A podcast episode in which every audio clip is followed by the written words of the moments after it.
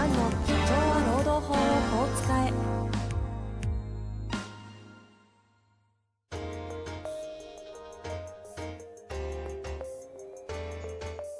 法律の下で展開されるビジネスの世界。ポッドキャスト社長は労働法をこう使えば弁護士の向井蘭が経営者の立場に立って経営者が知っておくべき労働法の基礎だけでなくビジネスに関する法律の問題を分かりやすく解説します。こんにちは、遠藤和樹です。向井蘭の社長は労働法をこう使え。向井先生よろしくお願いいたします。はい、よろしくお願いします。さあ、今日もですね、えー、経営者の方からご質問をいただいておりまして、社労士の先生ですね。はい。来ております。早速質問に行きたいと思いますが、はい。よろしいでしょうか？はい。行きましょう。はい。えー向井先生、遠藤さんいつも楽しく勉強になる配信を誠にありがとうございます。第285回質問の普通解雇、油脂解雇、懲戒解雇の法的な違いはでは基本的なことから実務上のお話までご説明いただき誠にありがとうございました。ということはご質問いただいた方ですね。そうですね。はい。さて、今回の、えー質問をさせていただきます。向井先生の著書、改訂版、書式と就業規則はこう使えを購入し勉強しているところです。そこで第1部第1章の業務委託契約に関して2点質問がございます。はい。まず、えー業務委託契約書の中で時間的な拘束を受けないことという文言が記載されていますが、実際は時間の拘束がある業務委託の場合が多いと考えています。例えば新聞配達の場合、時間内に配り終われば問題ないと思いますが、その時間帯が狭く、時間的な拘束がないとは言い難い状況かと思います。建設業では現場が稼働する時間帯に応じて、えー受託業務を行うことになります。本来はその時間帯のどこかで自由に働く時間を選ぶことができればいいのですが、朝礼、終礼、休憩時間が決まっている現場もあるため、完全に拘束されているというのが実態です。拘束時間だけでは労働性がゼロになることはないと考えているのですが、目安としてどのくらいの幅が必要とお考えでしょうか二つ目は、例に挙げました建築業などで、成果報酬ではなく、1日いくらといった形での請負いをしている一人親方に関してです。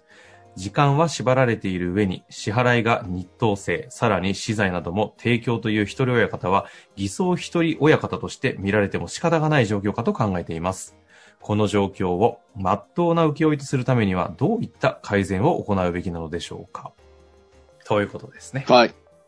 ありがとうございます。あの、新しい本を買っていただきまして。これ質問としては全く違う質問っていう認識をしちゃったんですけど、す関連性高いですか、関連性高いですね。あ、そうなんですね。はい、高いです。じゃあまず、業務委託契約書の話からいきますか。いやー、これはね、ズバリその通りで、ほうほう実はあの、時間的拘束を避けられない仕事っていっぱいありまして、例えば僕、公園で行くじゃないですか。はいはいはい。まあ今、リモート公演も多いですけど、現場に行くこともあって、えじゃああれ、時間が決まってるから雇用かって言ったら雇用なわけないですよね。えうんうんうん。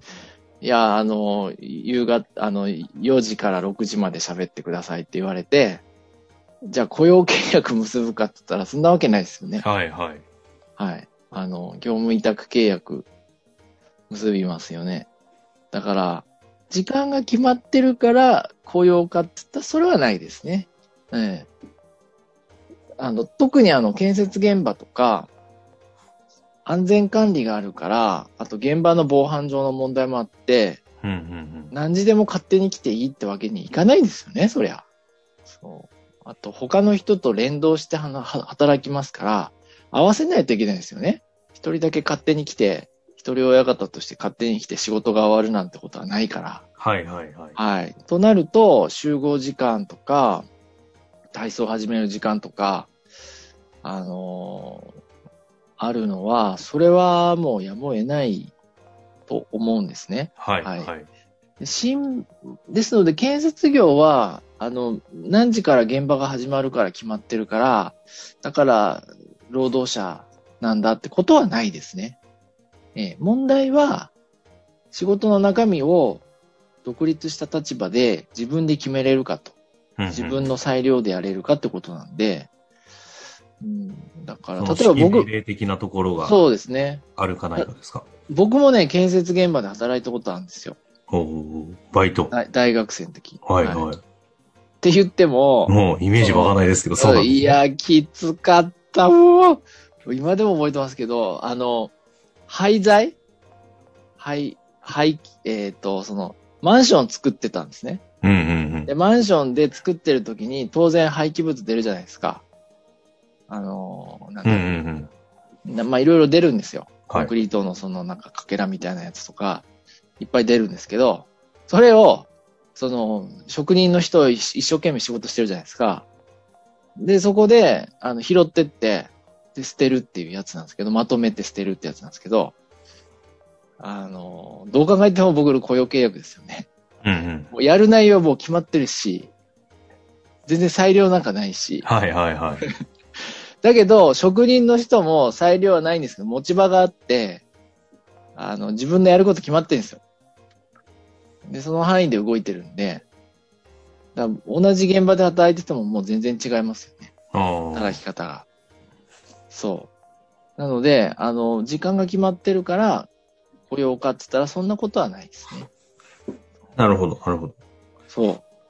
なので、それはおっしゃる通り、な仕事内容をある程度裁量を持って仕事ができるかっていうことでしょうね。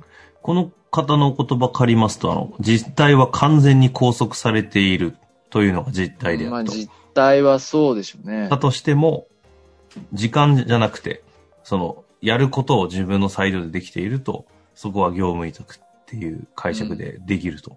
そうですね。そうです。一人親方自体がグレーな制度ですよ。かなり。かなりグレーな制度。うん。で、一日あたりいくらっていうのはおかしいんじゃないかって言ったらその通りで、うんうんうん。職人だったら出来高制、歩合制であるべきなんですよ。はい。なんだけど、結局、グレーな仕事なんですよね。というのは、例えば、雨降ったり、災あの、天候が悪いと中止になるじゃないですか、仕事。はいはいはい。で、あと突然仕事増えたりなくなったりするじゃないですか。うん。雇えないんですよね、その現場の人全員を。はいはいはい。なので、親、一人親方って名前つけて、フリーランスで、という形にして、その昭和の時代から働いてきてもらったっていうのが現実で、なるほど。実際は怪しいっすよ。一人親方って言ったって。あの、雇用に近いような人山ほどいますよ。うーん。えー特に、例えばですね、あの、技能があって、もう周りからも一目置かれてるような方だったら問題ないんだけど、大してそんなに技能ないし経験ないんだけども、一人親方にならざるを得なくなった人は、もう実際雇用に近いですよ。あもうその偉い親方の言うこと聞いて、流れ作業で仕事やるだけですから、そう、それはもう偽装一人親方なんだけど、誰もそこはね、突っ込まないんですよ。突っ込んじゃいけないとこなんですよ。まあでも現場的にはまず突っ込めないですよね。現場的にはお互いのために突っ込まないし、司法も一人親方だけは逃げ腰ですよね。労働組合も突っ込まないのよ。なんでかっていうと、一人親方の健康保険組合とかあって、そういう、そうなんですね。そう、そこは労働組合と繋がったりしてるんですね。そう。健康組合っていうのかな事務組合っていうのかなだから、一人親方っていうのは、すごい政治的な、こう、利害関係が絡む複雑な名 名称でして、あの、もう2021年になるんですけども、誰も突っ込まないっていう、不思議な存在です。なるほどですね。理想請負の時も、一はいはい人親方は誰も突っ込まなかったんですよ。今から10年前に朝日新聞とかがキャンペーンして、あの、偽装請負キャンペーンあったんです。製造業。キャンペーン、偽装請負ってものすごいメディアで出てた時期。出てましたね覚えてますよね。あれ一人親方誰も言わなかったからね。おかしいよね。一人親方、親方は別概念なんですね。なんかわかんないけど なんか言わない、わかんないけど言っちゃダメみたいな雰囲気あるんですよ。へうん。僕個人はね、疑問に思ってますよ。一人親方ってこれ本当なのって。うん。単なる事実上の雇用じゃん、雇用じゃん、雇用契約なんじゃないの？みたいな。日雇いの？って思いますけどね。なるほどね。あの、まっとうな請負の以前の問題で、雇用なんじゃないの？っていうところですね。そうそう。だし、誰も言わないから、ご質問者の方の指摘はその通りなんですよ。僕もそう思うから。だけど、政治的にも誰も言わないんだね。うーん。こう不思議な労働者側と会社側と、その一人親方側の利害が一致するんで、微妙なところでバランス取れて、はいはいはい。で誰も言わないのよ。この戦後何十年間。そう。正当な法的解釈が通用しない範囲ってことですね。てか、だ、なんかこうね、立ち入らないんですよ。ここのエリアには。立ち入っちゃいけない。はい。エリアなんですね。なるほどです、ね。で、これがね、なんで問題になるかと、労災の時です。労災。労災の時に、あの、保険は出るんですね。うん一人親方保険があるから、あの、入ってんですよ。特別加入かなあの、加入して保険入るんですけど、そう、足りないんですよ。人が亡くなっちゃうと。保険では。あの、働き盛りの一うん人、一人親方だと、しょ皆さん結構ね、高いんですよ。今、建設業の一人親方の人って高い。結構もらってるんですね。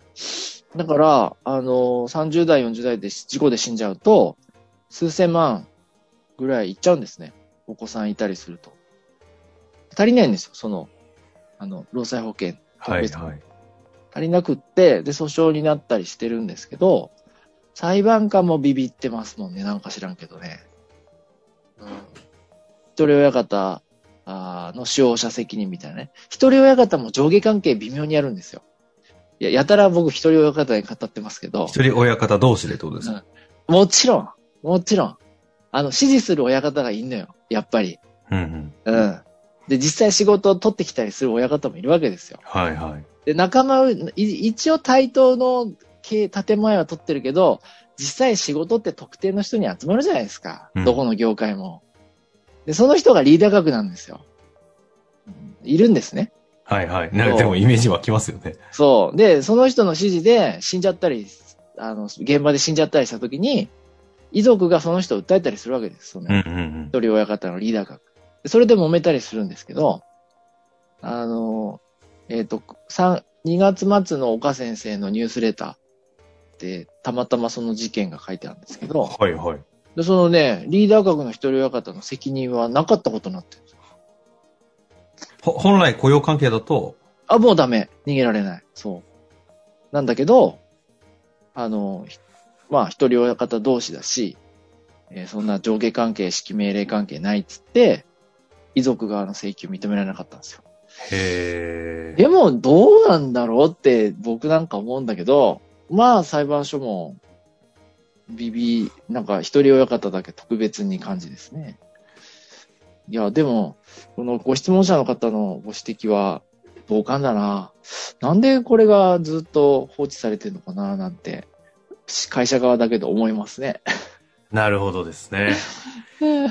いや、なんか、一人親方についてここまであの、現場目線で喋れるとは思わなかったので、びっくりの回答でしたが、非常にわかりやすくご回答いただきましたが、あれですね、法的にこうですって答えではなく、あの、かその、業界的にこうなんですってそいうの。があの実は回答だっ、た理と。屈で考えるとご質問者に僕も同感なんだけど、これがね、よくわかんないんだけど、放置されたままですね。なるほどですね。あの、ちなみに今ニュースレターって話ありましたけど、向井先生のとこの柿つばたのですかね、はい、はいニュー。スレターってどうやったら手に入るあの、ホームページに行くと、ニュースレター登録ってバナーがあるんで、あのメルマガってことですか？かメルマガです。あ、すいません、メ。ルマガ。メルマガのニュースレターがあるんですね。ええ。ええそんな。あのいや、実はもう結構、あの、購入者も増えてて、はいはい。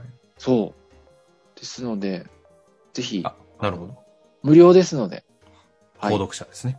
購読購読この方は、購読者か。この方はすでに購読されてそうな感じはしますけれども。そうですね。あの、ホームページのトップページの一番下にあるんで、ちょっとわかりづらいんですけど、メルマガ、ニュースレター登録、メルマガ登録って、バナーがある今の感じですと、タイムリーな有力情報ありそうなので、ぜひ興味ある方は登録してはいい。ただきたいなよろしくお願いしとます。思いました。というわけで、はい向井先生、本日もありがとうございはい、ました。ありがとうございました。本日の番組はいかがでしたか？番組では向井蘭への質問を受け付けております。ウェブ検索で向井ロームネットと入力し、検索結果に出てくるオフィシャルウェブサイトにアクセス。その中のポッドキャストのバナーから質問フォームにご入力ください。たくさんのご応募お待ちしております。